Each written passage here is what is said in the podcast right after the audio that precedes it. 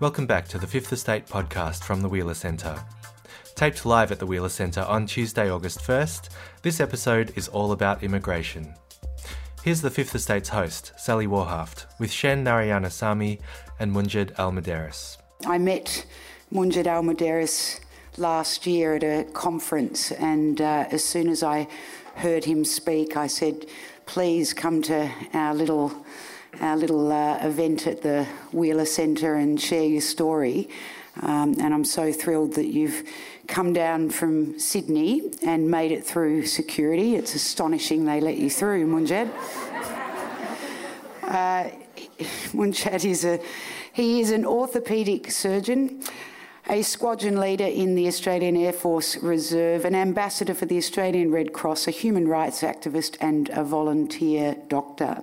He's one of three surgeons in the world pioneering technology known as osseointegration, which uh, is a reconstructive and robotic surgery that helps amputees improve the quality of their lives. And he's also an author of this marvellous memoir, Walking Free, which you can get um, at the end of this event. And he's working on another book, and it's just hard to believe they let you into the country at all, really, Munjed. Yeah, I'm it's still... just fabulous to have you here. Thank you. Thank you. Thanks for having me. And uh, yeah. Shen uh, Narayanasamy is a human rights campaign director for GetUp and the founder of the No Business in Abuse project, which targets corporate involvement in offshore detention. And Shen also uh, led the Let Them Stay campaign, which prevented the deportation of hundreds of asylum seekers to Nauru. And uh, more recently, uh, GetUp's response to the federal government's attempts to change the Racial Discrimination Act have taken up a lot of her time.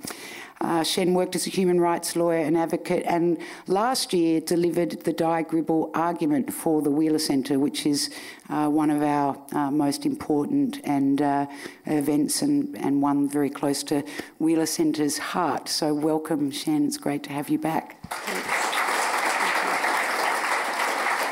Um, Munjed, let's uh, start with you and uh, sort of setting the scene of your personal journey to get here because it is a, an astounding story that began uh, in a hospital in Baghdad and ended uh, at the Curtin Detention Centre. So just give us a, a brief outline of what happened.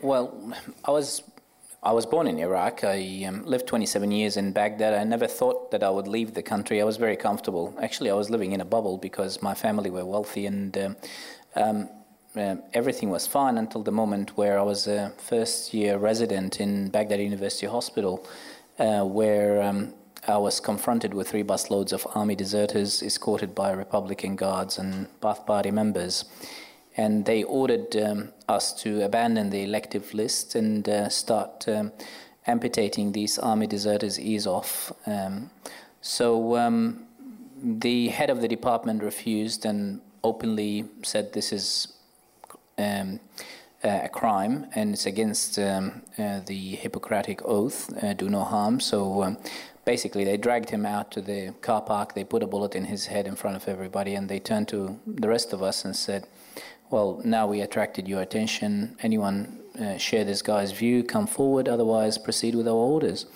So that was the most challenging moment in my life where I had to make a decision um, whether I should um, um, obey the commands and live with guilt for the rest of my life or should I escape. And I decided to run away. And um, from there onward, I um, um, left Iraq, I became a traitor to Saddam Hussein's regime. And um, um, mind you, if you fly under the radar uh, with Saddam Hussein, you don't interfere with his business. Um, Saddam was kind of uh, a secular dictator, and I'm not trying to defend him, but uh, Iraq now is a religious lunatic place. Um, I'm going to Iraq in three weeks, so I don't want my head to be chopped off as a result of what I'm going to say. But anyway, um, I don't care. I mean, um, um, um he was. Um, people talk about Saddam in unjustifiable way. They say that he killed the Kurds. Uh, which is rubbish. He, they say he killed the Shiites and gassed people. That's all rubbish. Saddam was very fair. He killed everybody basically. So, so he didn't discriminate, and that's true. He killed his own uh, son-in-laws. He he uh, fired a Scud missile on his own village, actually, because um, one of his cousins uh, tried to um, lead an uprising against him. So, if you interfere with his business, then you're in trouble. So that's why I had to run away and escape. And um, as a result of that, I end, ended up in Australia on a leaky boat that was not seaworthy. Um, and um, I didn't have a choice. Um, I did not choose to come to Australia. I did not know that I was going to Australia until the moment I was told that there is a boat coming to Australia. And if you ask me, would I do it again? You bet, because I had no other choice. Hmm. Um, and, uh, you know, it, it, the, st- the details of this story are compelling and they are in the memoir, starting with the moment uh, that uh, shot was fired and hid in a women's change room for five hours just to get out of the hospital. Um, it's an amazing, amazing story. Um, I, I, want to ask you too briefly before I get to you, Shen, about um, you returned in May for the first time um, to, uh, well, see hundreds of potential patients uh, for uh, surgery, which you're going back in three weeks to, to, to actually do. Um, what was it like to go back there? Well, you know, I do a lot of crazy things in my day to day work and my day to day life, and I live on the edge most of the time. But um, to tell the truth, landing um, in Baghdad was one of the scariest things, and I looked at, through the window and I said, "Shit, what have I done to myself?" and uh, but then, um, you know, within hours, um, um, all my fears um, uh, disappeared because uh, you could feel the warmth and the genuine welcome uh, among people. And um, they are really desperate for help, and um, and they want to get back on their feet, and they want to get that country going.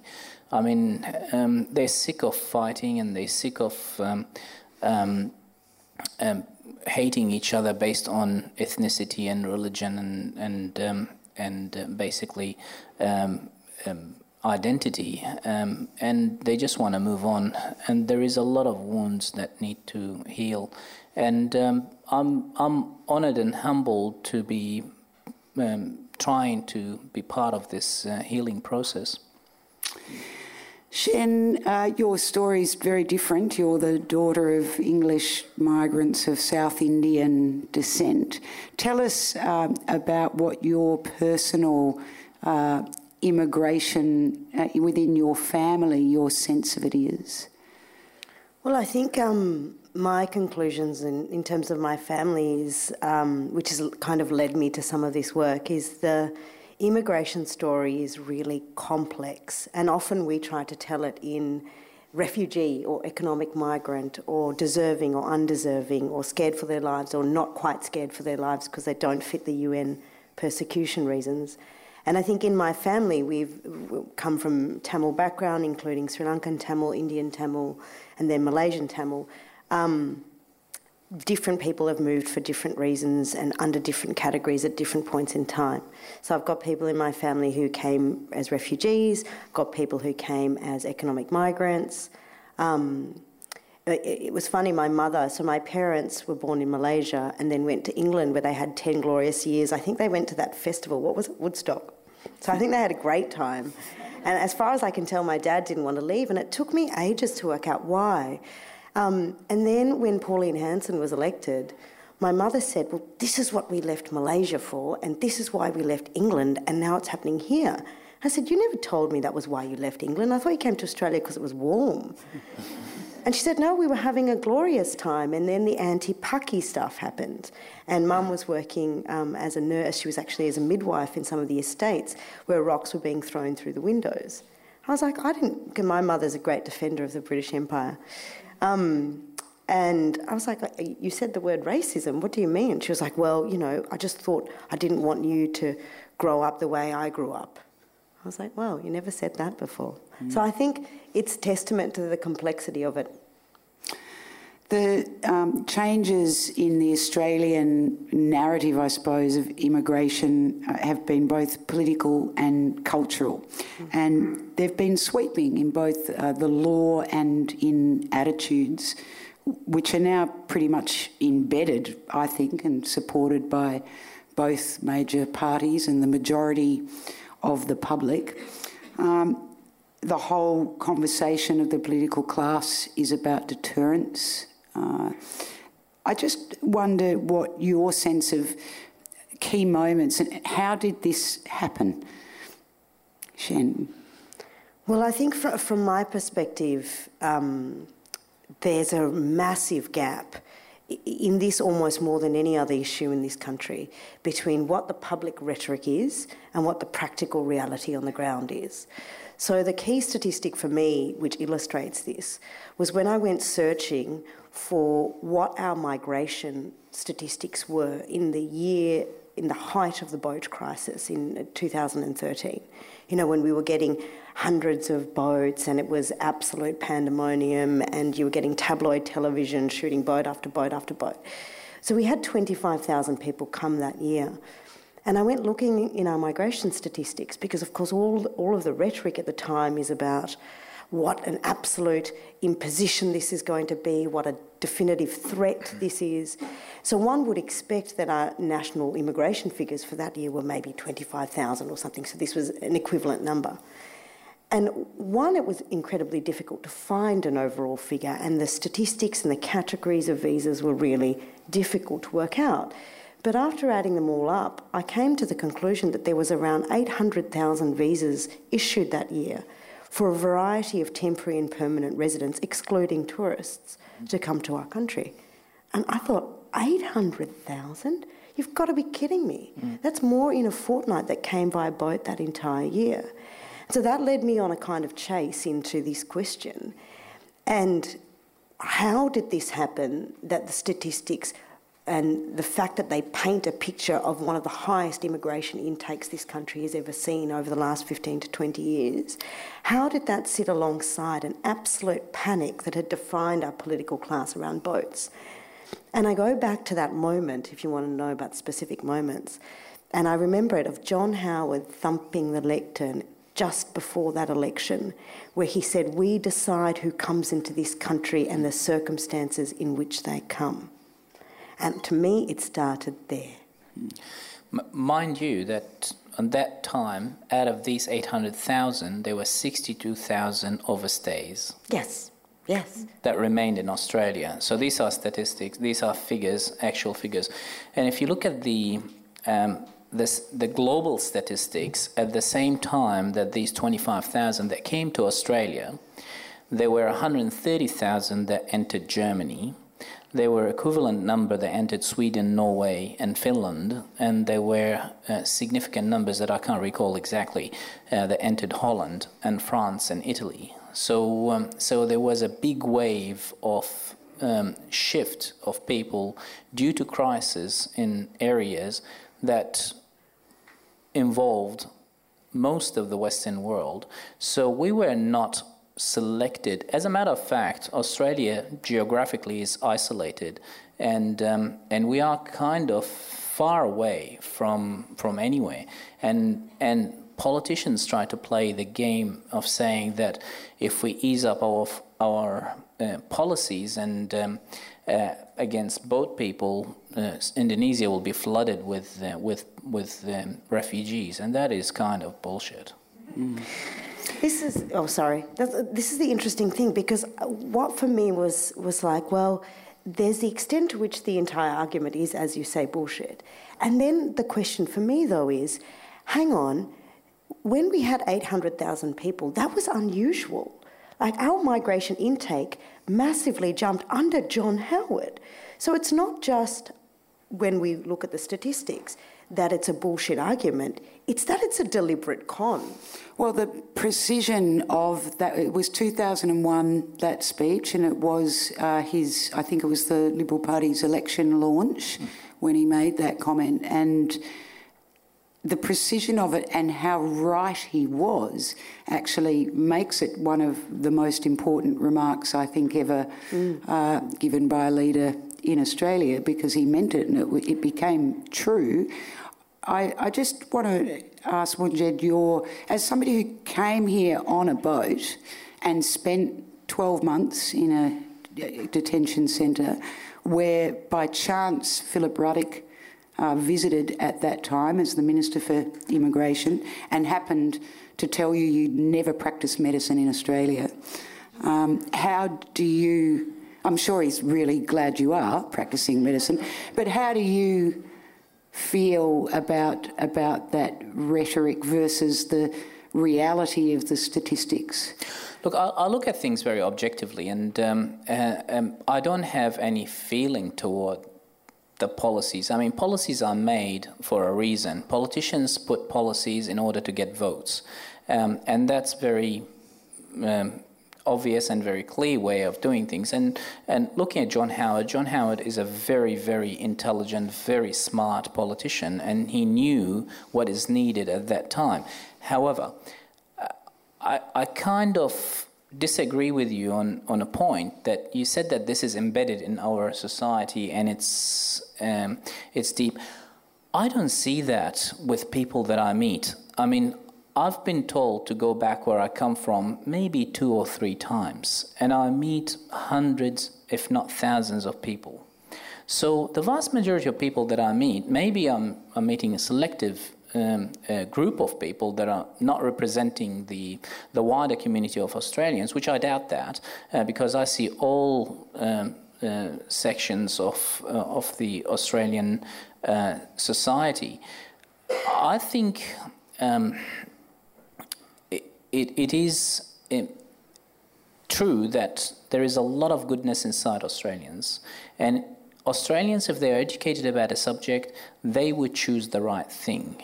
And um, um, Pauline Hanson and Tony Abbott have played a card about what's going on globally around the world with the fear tactics and and the and the and the scare about these foreigners coming to our shores. So so I, I I don't see that this is a permanent view about the Australian public. I think that things change if people are educated properly about it. 65 million. Point five. Point five uh, refugees in the world right now. Yep. What what do you do? What does Australia do, and what does the rest of the well, world do? Well, I want to hear from both of you. yeah. This is a major problem. I mean, we are facing the biggest crisis in, in the history of the globe. Okay, the Second World War resulted in um, um, a displacement of around 50 million people. We have more people displaced nowadays. Um, there are 60, 65.5 million people that are displaced. 500,000 of them are in urgent need. A lot of them are dying daily. Um, now, do we open our gates to everybody and let everybody in? Of course not. Uh, do we let the boats come? Of course not. We need to stop the boats. But what we can do, Australia, in my opinion, is a country that is that has legal obligation toward the international community. We are a signatory to the Refugee Convention Article 1951. We were one of the first countries that signed this document, and we have an obligation by law toward this. And um, as a result of that, we need to have our fair income share of our legal and um, moral and ethical obligation toward human beings. Um, Australia, as proudly uh, announced by our politicians regularly, that is a major contributor to the UNHCR program um, of uh, you know, settling refugees. But again, this is playing with words because the UNHCR program represents less than 1% of the crisis solution. Um, the UNHCR camps are inefficient, they're small, they're, they're very few, and it is expected that a person that is born in a refugee camp to die an elderly person in that refugee camp before settlement and that's not acceptable and that's why would you blame anyone to go and seek um, refugee with the help of people smugglers i don't think anyone would do that mm. If you if you expect that you are born and then you die in that it's not fair for anyone well i think um, largely yes but the I- interesting thing for Australia, I think, is it's not so much that it's a global crisis and um, somehow Australia is being expected to do more than it needs to. It's that at the moment, our economy is largely powered by immigration. We have seen the highest period of immigration this country has almost ever seen. We have 1.4 million temporary migrants here right now. So the question is why is it that we have a situation where refugees and asylum seekers are split off and somehow granted a tiny amount of visas in that overall cohort? And what is the way we can use even the existing number, even the existing number of visas that we issue, to smartly and in some horrible way almost take advantage of what's happening and offer places? And that question, like, let's not even get into compassion. Let's just get into absolute bare bones of what this country is doing at the moment, which is growing largely on the back of immigrant labour and immigrants coming into this country, and ask ourselves what, in what way can we use existing tools available to assist in what is, as Munjed rightly says, one of the world's biggest crises. Um, and that question, why that isn't happening, why we're not having an honest conversation about migration, why John Howard never, ever, ever said, one of my greatest legacies is the amount of immigrants I brought in. Like that, that question is what needs to be answered in this country before we can get there. Because we could offer 1.4 million visas right now, and that's 160th. So, why hasn't that been able to happen? If, if what Munjed says is true, that Australians really are big hearted uh, and there's such a logic uh, in terms of the numbers. I, I, think it's the it's the it's the fear. Um, unfortunately, human beings forget about history. History is very important, and if you read history, you'll see that a lot of people came to power based on fear and based on scare tactics. And if you look at, I mean, I saw one politician the other day um, talking about jobs, jobs, jobs, and we keep Australian jobs for Australians. For God's sake, I watched a documentary about someone saying the same thing in the 30s. And this person did not come to power back then by force. He came by popular vote. And he took off one third of the Reichstag and then he burned it. And look what happened. So we need to be careful. Education is very important. We need to protect this country. We need to protect this country from people that may come with power hungry and with scare tactics that change our society from a peaceful society that's loving, that's accommodating, that's accepting and tolerating each other to a society that all what it cares about is that we need to protect our color, we need to protect our race. Factually, the world is changing and it's becoming a one village of different colors. And this is irreversible. It will not change. We just need to be very careful. Well, it's one village though where walls are going up. Uh, sometimes mm. literally, sometimes you know desperately. And a lot are going down. Yeah. Mm-hmm. In different ways. Yeah. This is this is the thing about it, I think, because Munjed's right. The, the the social fabric of this nation and the stories we tell ourselves about it in many ways are good ones, but we have seen 15 to 20 years of non stop and, in fact, heightened signalling to the electorate or blatancy to the electorate, um, blatant misinformation. John Howard saying one thing on one hand, and on the other hand, presiding over an unrestricted immigration program in which we didn't decide at all, the business community decided. Um, we have all lived a situation. I mean, ask who will clean half the office buildings in the city. We all know, all of us, um, that temporary migrant labour has come to characterise a country where rapid access to citizenship and all the equality that that brings with it was one of the foundation stones of our multiculturalism. It's under attack, and it is in a really, really big way. And the latest changes the government puts forward are an example of that. And I think it's not even just that fear has worked, it's that it is now at the point where both major parties have put themselves in this situation that no one wants to be the first to explain to the electorate what's actually gone on. And then, of course, you've got Pauline Hanson rising on the scene. So even those people with good intentions, potentially, who wish to have an honest debate, who support immigration, etc., they are concerned about even having this debate in this context. But, but hang on, I, I wouldn't say that Pauline Hanson has bad intention.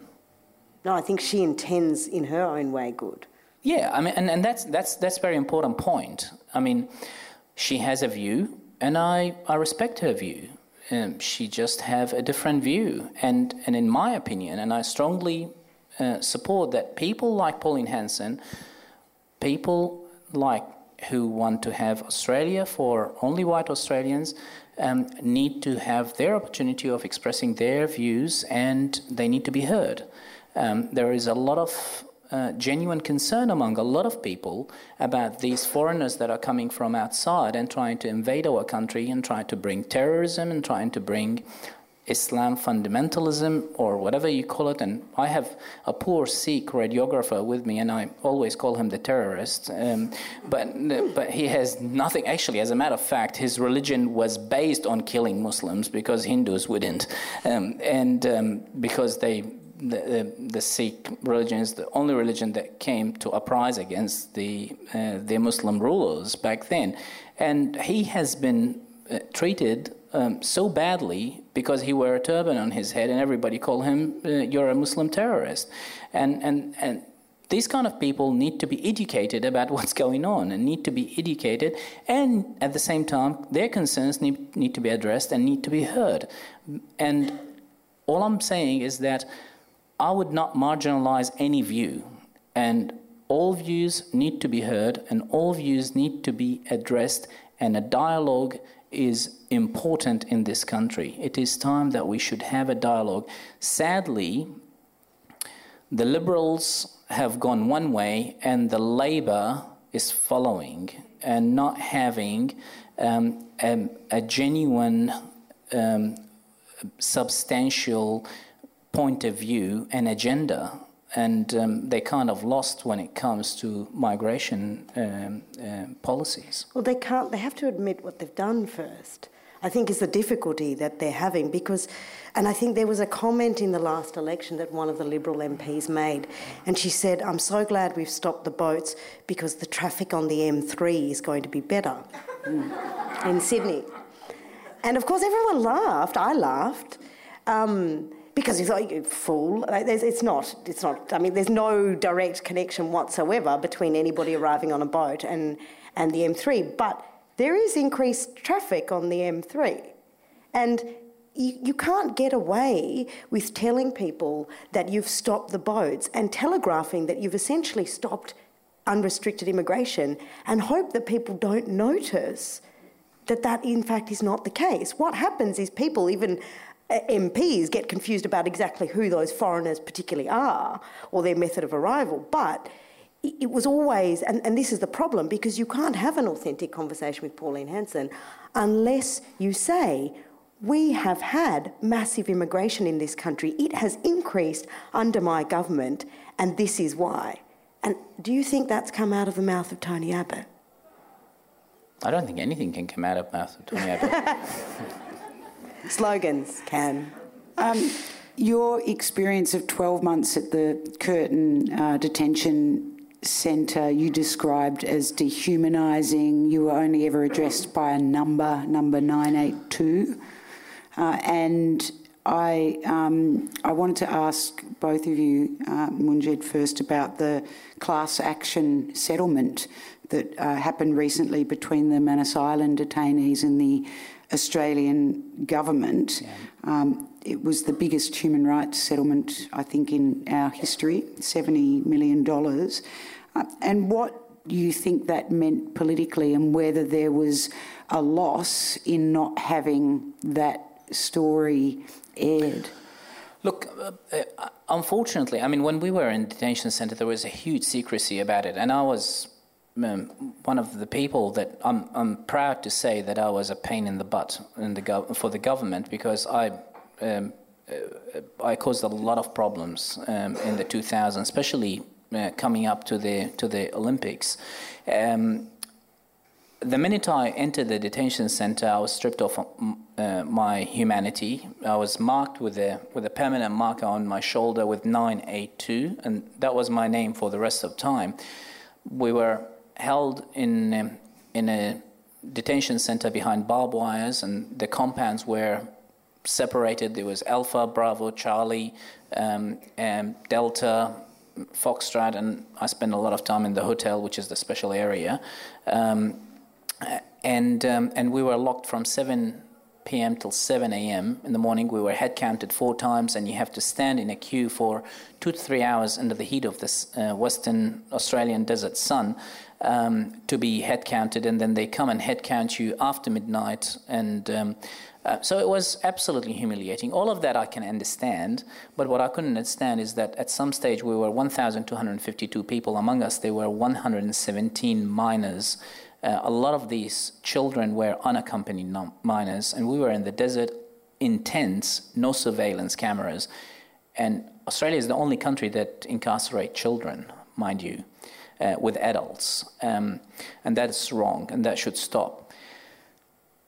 You cannot imagine the situation in the detention center. I mean, I describe it as hell, but I can compare it to the Australian prison system. Okay? Um, I was honored to be visiting a lot of Australian jails uh, as a prisoner uh, because of the trouble that I caused in the detention center. Not, mind you, I didn't break a single law. All I did is write letters and take photos and smuggle them. So I was singled out as a troublemaker. So I went, um, you know, uh, Derby lockup was my favorite. Every weekend I used to spend a couple of days there. Um, Broome Maximum Security Jail, I spent 40 days there. Uh, Karratha Jail, I spent some time there. And, um, and I tell you what, um, in the prison, it was fantastic. I was treated like a human being. I was called by my name. I was uh, given um, clean clothes, like look like scrubs but different color and um, uh, I was fed well and um, and I was treated with dignity so comparing the jail maximum security jail to the detention center it was like heaven and hell and that may give you some perspective so I strongly recommend the Australian jail system so for when you get released from the detention center, obviously you lost. Uh, I was given temporary protection visa. I was told by several people to shut my mouth, and um, TV and the media tried to come and talk to me, and um, and I was advised by people that I work with that don't do anything because you never know they might deport you and things like that. But I I didn't shut up. Um, uh, I kept going, uh, but legally, I was not given any advice of what, what my rights are. And the government has this policy that you can, you can take action against the government within three years. If that lapses, then you lose your right, which I don't know where that come from. But I think the first class action that happened um, is the first step in breaking that brick wall. Uh, that is very important for Australia. It is very important for Australian reputation internationally. It is very important to rectify um, what, what our politicians are doing wrong. I visit Europe regularly. Let's not talk about America because Americans don't know anything about anything except America. But Europeans are very educated and intelligent. Sorry, I don't mean to be harsh on Americans. I just had American visitors from Walter Reed, and they, they think that they, they know it all. Um, uh, but but anyway, well, thank God they gone. Um, they were sent by Trump to come and learn the robotic surgery. That's a different subject. We can talk about that later. Uh, but I go to Europe a lot, and and um, you know to give lectures about robotic surgery and things like that. And ironically and funny enough, after a glass of champagne, when you have dinner with people, uh, they ask you the question, and it's common that this question is, "Aren't you ashamed of being Australian? The way you treat people?" And ironically, it, most of the time, it comes from Germans because they lived it, they have seen it, and they're ashamed of their past.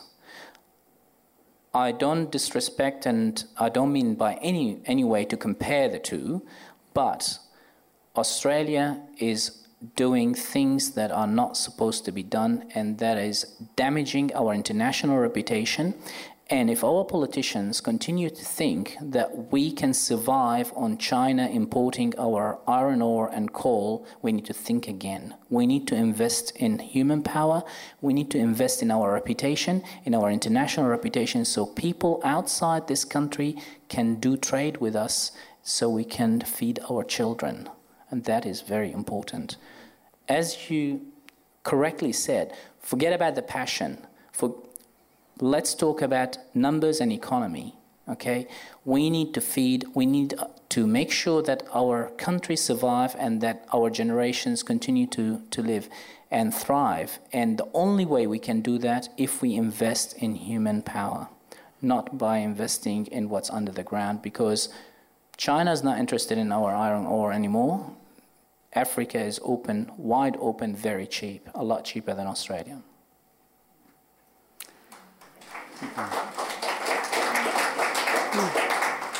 Shen, what was your response to the, the settlement? Well, I had a very similar European response to Munjed. So, first of all, it's not the first, unfortunately. And um, there, so, in the last year alone, Senate estimates, uh, excluding this class action, revealed that 230,000 has already been spent in the last financial year on settlements of a similar kind around negligence in relation to our detention centres. So every year, and actually the government relied largely on the three year expiry of some of these negligence class actions or actions altogether. Every, t- every year since detention's been there, mandatory detention, there have been actions, and we've been steadily paying it out. So and, and, this was the interesting thing about my European trip. So it was in the context of No Business in Abuse, which was as someone who's done refugee work for a long time, was a really fun campaign and kind of cathartic because what it required me to do was to stand in front of corporations. So this was two years ago, and at the time there was a five year contract open for tender in the offshore detention centres. Billions of dollars, absolutely billions of dollars. Um, and 15 companies had tendered for it because it was an absolute mozza. Um, and of course, it was completely bipartisan and legal in Australia, so why shouldn't we do it? And so my job was to go around to companies and their investors and their bankers in Europe uh, with a giant mound of evidence and just kind of go through the whole thing. And you know, we'd get kind of halfway through it and they'd say enough already. And you can watch over the course the period of time, you can see actually the Transfield, which is the company that was running the detention centres at the time, their share price just dive as you know, we'd go in and see Macquarie Bank and they'd pull out quietly, and go in and see another bank and they'd pull out quietly, and their share price just dives. And so, final stop was Europe.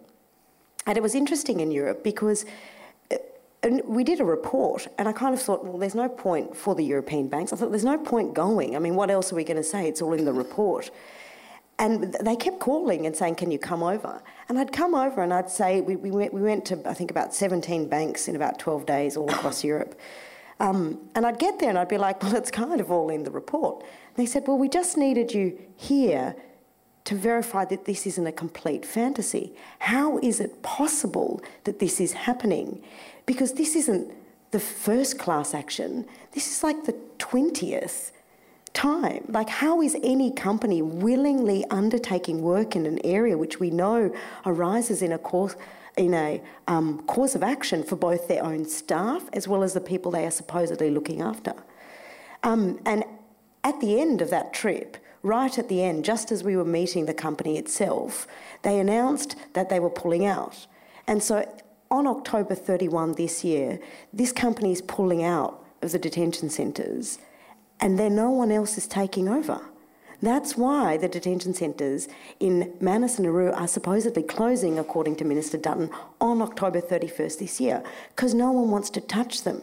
Those 15 companies that had tendered for that contract, no contract, and as far as you know now publicly today, no one will admit to tendering. So they're 15 ghost companies because no one wants to put up their hand and say they were anywhere near it. So I think for me, the Manus class action was bittersweet because it's not that we don't know. It's completely not that we don't know. Um, and what we had the opportunity of doing at that point, and at, I think if I had to put a bet on it as, a, as an activist in this area, I would say that a week into that class action, those centres would have closed that week and people would have been brought here. Was what we would have had would have been streamed live court proceedings going through 200,000 documents which would have shown everything that people have told us, like Munjed, but in black and white. And there would have been cross examination and it would have been streamed live into PNG because that's what the lawyers had managed to extract from the government. But the government knows, so they paid $70 million, which in the context of the 5 billion they've spent on offshore detention is not that much. Can, I just add one comment? I mean, do you know how much we're spending on our offshore visas uh, and uh, of offshore? sorry, not visas. Offshore detention uh, centers. Mm. Um, we spent in the last two years. Thirteen billion dollars. So it's been five, but yeah. Well, so the overarching cost of offshore detention, including turnbacks, according to a Save the Children report, is around thirteen and a half billion dollars. So it's it's expected that I was told that um, that if every refugee or boat person comes to Australia, we or um, by boat, if we fly them in to Sydney, put them in a suit, and then send them to Harvard and give them a PhD degree and then bring them back as a skilled migrant, we would be still saving money. Yeah. and that's a pathway, isn't it? That's a migration pathway. Um, Munjed, I want to put in a bit of a word for American doctors. I've got a bit of a soft spot for them for personal reasons. I like Americans. Yeah, They're funny. I like Americans too. mm. But, but in connection to our discussion, uh, the American Board of Anaesthetists, uh, as one example, have played an incredibly important role in America in uh, halting executions in many American states uh, in the same kind of, you know, pain in the neck way you were in the detention centre. They have really uh, caused some grief for people who just, you know, can't get enough of lethal injections. And there is a tradition, of course, of the um, the, the doctor's lens on human rights and also health practitioners more, more generally. Tell us about the discussions you have with doctors from all over the world on these broader global issues of immigration and refugees. Look, I mean, uh, doctors are a slice of the community. Again, there, is, there are different views that doctors have, but what doctors commonly share is, um, is what's, uh, what follows the Hippocratic Oath that, in general, we swear an oath before finish that do no harm. And, and based on that, you cannot harm a person in any way or form. So anything that, that may lead directly or indirectly in harming a person, that would be deemed wrong, basically. So, so I mean, um, I can't, you know, uh, what do you call it? Sing to the, um, you know, uh, preach to the choir or represent uh, all their yeah. voices at once. Yes, but but basically, I mean, um, uh, uh, doctors there's no there is no discussion there because doctors always share the same view and um, that I have and um, and um, I must admit they have been very very supportive of um, uh, of me personally and and of views of human rights. And um, um, I have so many volunteers that come with me every time uh, we we go and do charity everywhere. And I have group of um, not just doctors but nurses and physios and um,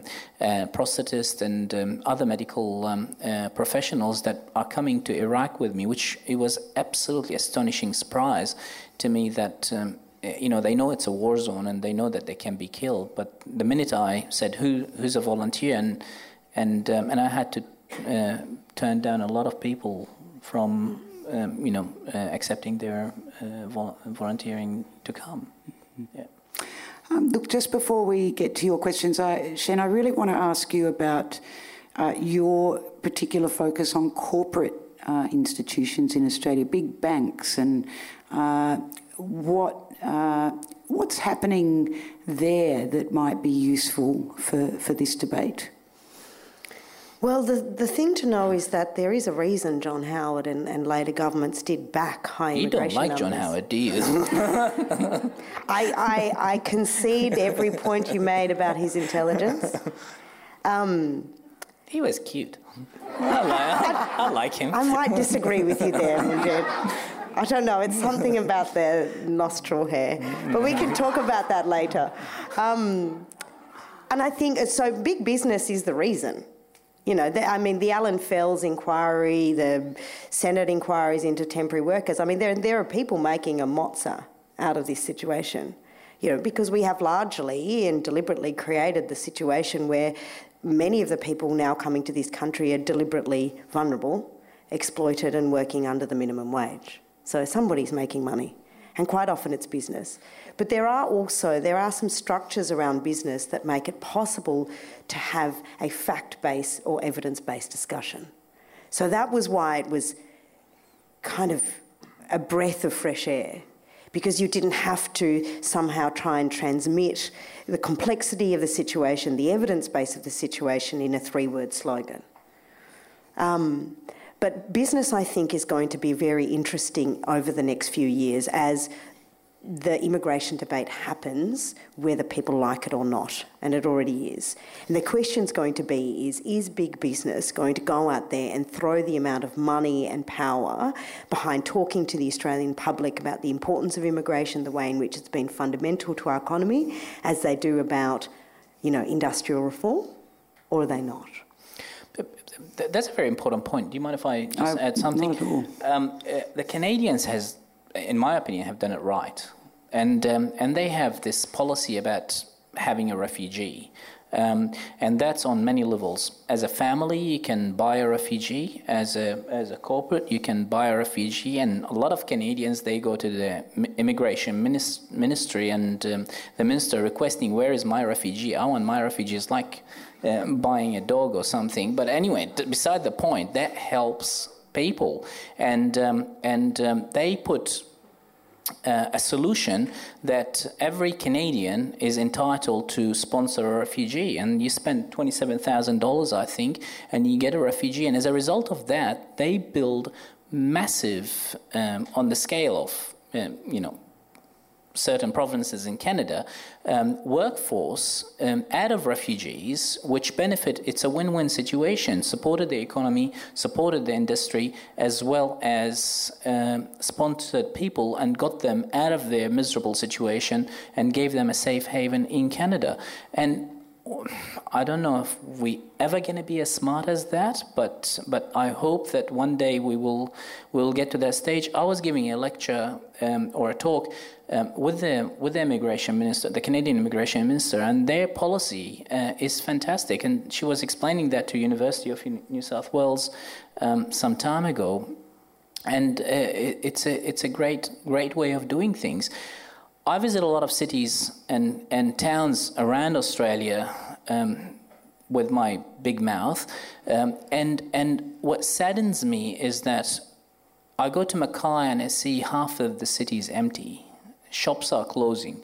Went to Launceston the other day, and again during daylight, um, the main strip, the main street, half of the half of the shops, and I try to go around and see what's going on because I do have genuine concern about what's going on in Australia, um, and um, and there were a lot of shops for sale, and and then at night I I um, um, I gave a talk, uh, and we were in a pub, and the, I think half of Launceston population was in that pub, and um, I started my talk by saying, "Oh, you guys are all having had surgery. You all have one head only," and that didn't go well, by the way. and uh, I think they were all carrying the green flags, and so if you wonder that why Launceston vote for One Nation next election, you know why. um, but but it's it's so sad. Uh, we can bring people. Um, look, if you look at the economic part uh, of a solution, even if these refugees come and live on the Centrelink, and that's the argument about uh, you know a lot of politicians saying that these are economic migrants. Well, hang on we pay them Centrelink benefits, okay? They still have to go to the toilet and use toilet paper. They still have to go and cut their hair. They still have to go and buy coffee from the coffee shop, okay? So that money will generate income for Australians. I mean, we need to think smarter.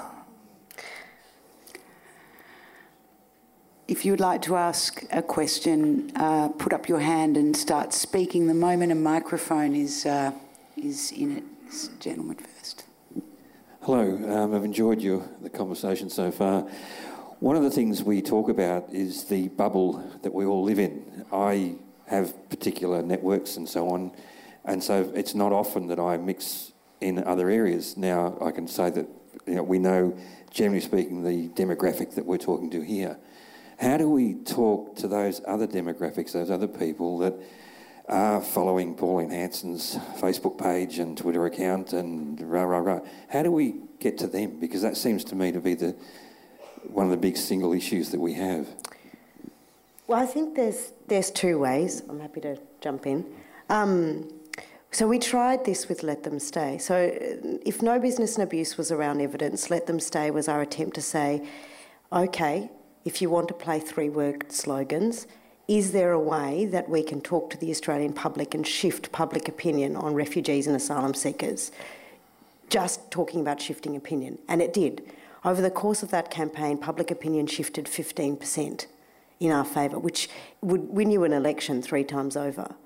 And what it did was, was talk to in essence, the reality of the fear that people were facing and basically say these people are just like you. It was basically, in all intents and purposes, what I would term an anti racism campaign. It leapt over the, um, the fear and the myth and everything that had been thrown at the Australian population and directly showed them another human being and their story. And we tested every day how to tell that story you know, because you, you have to reduce people to a couple of facts about them. What do we say about them? Do we say they like Beyonce? Genuinely worked. Um, you know, what are the what are the things about other people we need to know to not fear them? Um, so first of all, that. But second, I think people aren't stupid. And so, notwithstanding that there is a significant cohort of Australia that hold racist views, there always has been, and there is, it's around 10%. But at the end of the day, if you create a situation in which people are finding life difficult, they are seeing their wages go down in real terms. They are seeing, at the end of the day, immigrants coming into communities and somehow getting jobs, paid lesser wages, and thinking something's not quite right here it's very easy for the locus of that hatred and fear to come onto the migrant or the outsider. Um, and so I think that one of the other ways, other than running significant anti racism at its basis work in this country, significant work about representing who we are as a community, which is not, you know, the, the rainbow on this panel, not very rainbow, but a little bit rainbow, um, is Australia now. You know, like, unfortunately, our stories are not that unusual there's more people of, of non white or, or non European background in this country than there are proportionately, according to the last census, African Americans in America. Think about that for a moment. Think of our TV screens. Like, it doesn't look anything like the representation of African Americans in American TV. Not that the situation is that great over there, but the, this myth we tell ourselves has to be dealt with. But the other way is we have to have an honest debate. I think we can win that debate. I, we wouldn't do this kind of work if we didn't.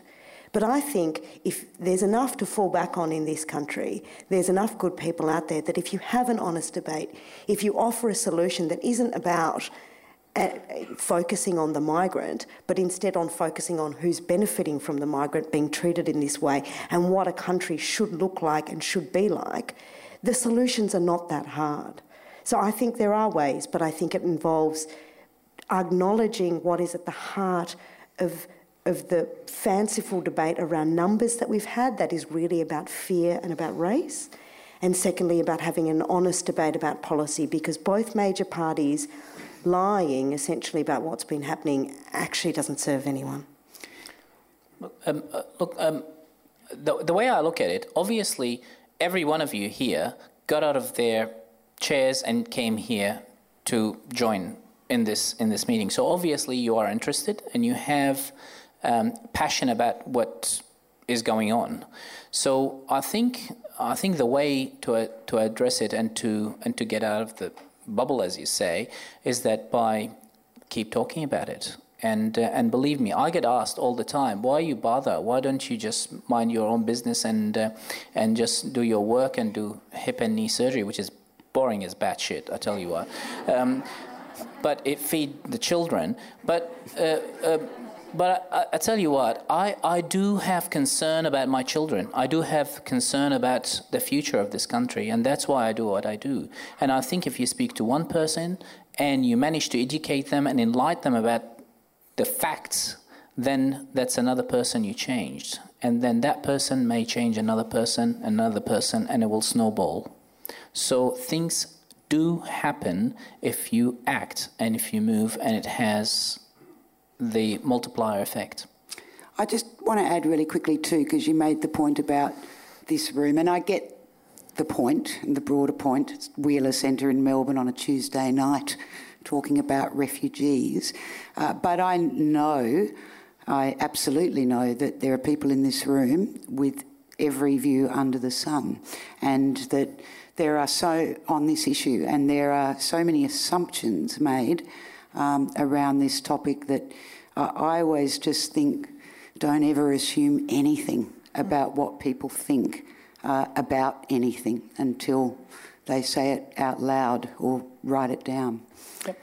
I mean, I mean, I love it. I, I, I give talks like three times, four times a week, and I get shouted at and I get swore at and and I love it because it's fantastic. It creates a lot of dynamics and and it energizes the room and people enter a debate. And a lot of the time people say, "Oh no, we're not here to we're here to listen to to this view." And I said, "No, on the contrary, we have to listen to all views and we have to enter this dialogue. And that's how we all learn from each other." despite what you say about um, Mackay and the empty shops, yep. Like with 65 million refugees around the world, um, the question of overpopulation doesn't seem to get raised, which would ameliorate the situation. Mm-hmm. Um, like with you know climate change and running out of arable land and clean water, if governments sort of um, instituted more, so, you know, population um, controls. Can I ask you a question? Do you think we are overpopulated in Australia?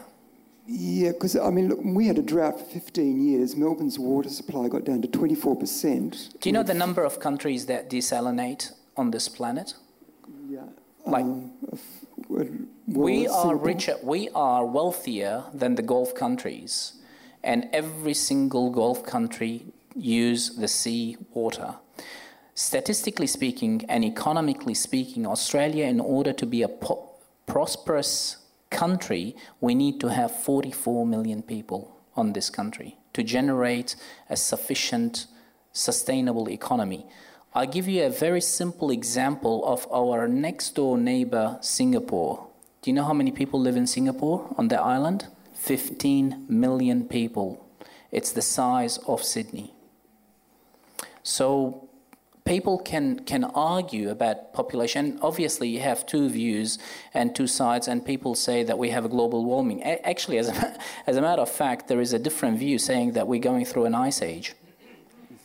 I think the other important thing with population as well is to remember, in terms of population, that the problem are the people that are already here. I mean, it's countries like Australia where we have a disproportionate footprint in terms of carbon and water usage and everything else. And, you know, we're just talking about the Adani coal mine, which our government is trying to open up at a time where everybody else across the world is closing them down. Um, the question with overpopulation then is really the disproportionate use of resources by countries like ours and people like us. But I think largely Munjed is right. And one of the few moments when this country did kind of tentatively try to have a real argument about this was when Kevin Rudd did try to have a population debate. And it very quickly shut down because, again, it's one of those debates which viscerally it seems to make sense that these overpopulated, crowded places are a problem. And it's very hard to then think, no, it's our leafy suburbs that are a mm. problem. You know, it's, it's, one, of those, it's one of those debates that lends itself to, to an emotional response rather than a fact based response. But yes, overpopulation in terms of us is a problem in terms of our resource use, but the country's carrying capacity, especially if we look to different ways of using our land, not just desalination, but obviously there's a lot of research coming forth about Aboriginal and Torres Strait Islander ways of managing the landscape that we departed from and are now trying to rapidly get back to. Um, this country can carry a much larger number and in many ways needs to carry a much larger number than it does currently. I, I give you an example. One of the stupid things that the government has done and is doing. You know, the resettlement of these migrants, the 12,000 people that are coming from Syria, they're putting them in Fairfield and Liverpool in a very overcrowded, low socioeconomic places, and the excuse is that they should feel like home. Well, this is not home, How for God's Toorak? sake. So um, they need these people need to have safe place to live in and raise their children, and the best place for these people to come and they would be more than happy to live in Shepparton, in Armadale, in Mackay, in in Bendigo, in Mildura, where people are starving for working force and they are welcoming. If you put them in, in crowded areas like Fairfield and, and Liverpool, they will go out of jobs, they will compete with other people mm, about the resources, and, and it will be a miserable situation. Uh, one more, but everyone will have to be brief because I'm just hoping someone will tell you off now, Munjed, since you seem to enjoy that last one. I'll be, I'll be brief. Um, the, I appreciate the uh, sentiment that um, the m- migration story is complex.